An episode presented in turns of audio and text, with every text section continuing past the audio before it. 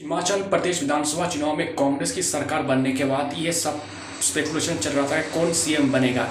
कांग्रेस के different leaders के supporters ये स्लोगन दे रहे थे कि हमारे नेता को सीएम बनाओ। तो कांग्रेस विधायक दल की बैठक हुआ और उसमें डिसीज़न हुआ, हिमाचल प्रदेश का नया मुख्यमंत्री बनेंगे सुखविंदर सिंह सुक्खू और डेप्यूटी सीएम बनेंगे मुकेश अग्निहोत्री। सुखविंदर सिंह सुक्खू जो है कांग्रेस का स्टेट प्रेसिडेंट रह चुके हैं हिमाचल में।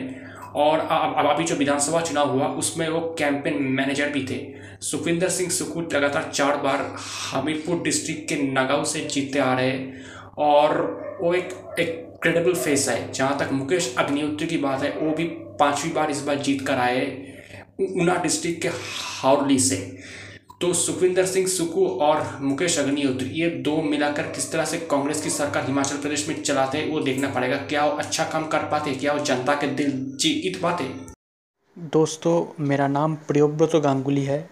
मैं एक राजनीतिक विश्लेषक हूँ। तो आपको मेरा पॉलिटिकल एनालिसिस कैसा लग रहा है? अगर आप मुझे, मेरे एनालिसिस के बारे में या मुझे कोई का कमेंट करना चाहते कोई मैसेज सेंड करना चाहते तो आप मुझे ईमेल कर सकते हैं। मेरा ईमेल आईडी आप देखना मेरे प्रोफ़ाइल पर है Mishti man nine eight the rate of Gmail dot com Mishti man M I S T I M double A N nine eight the rate of Gmail dot com शुक्रिया।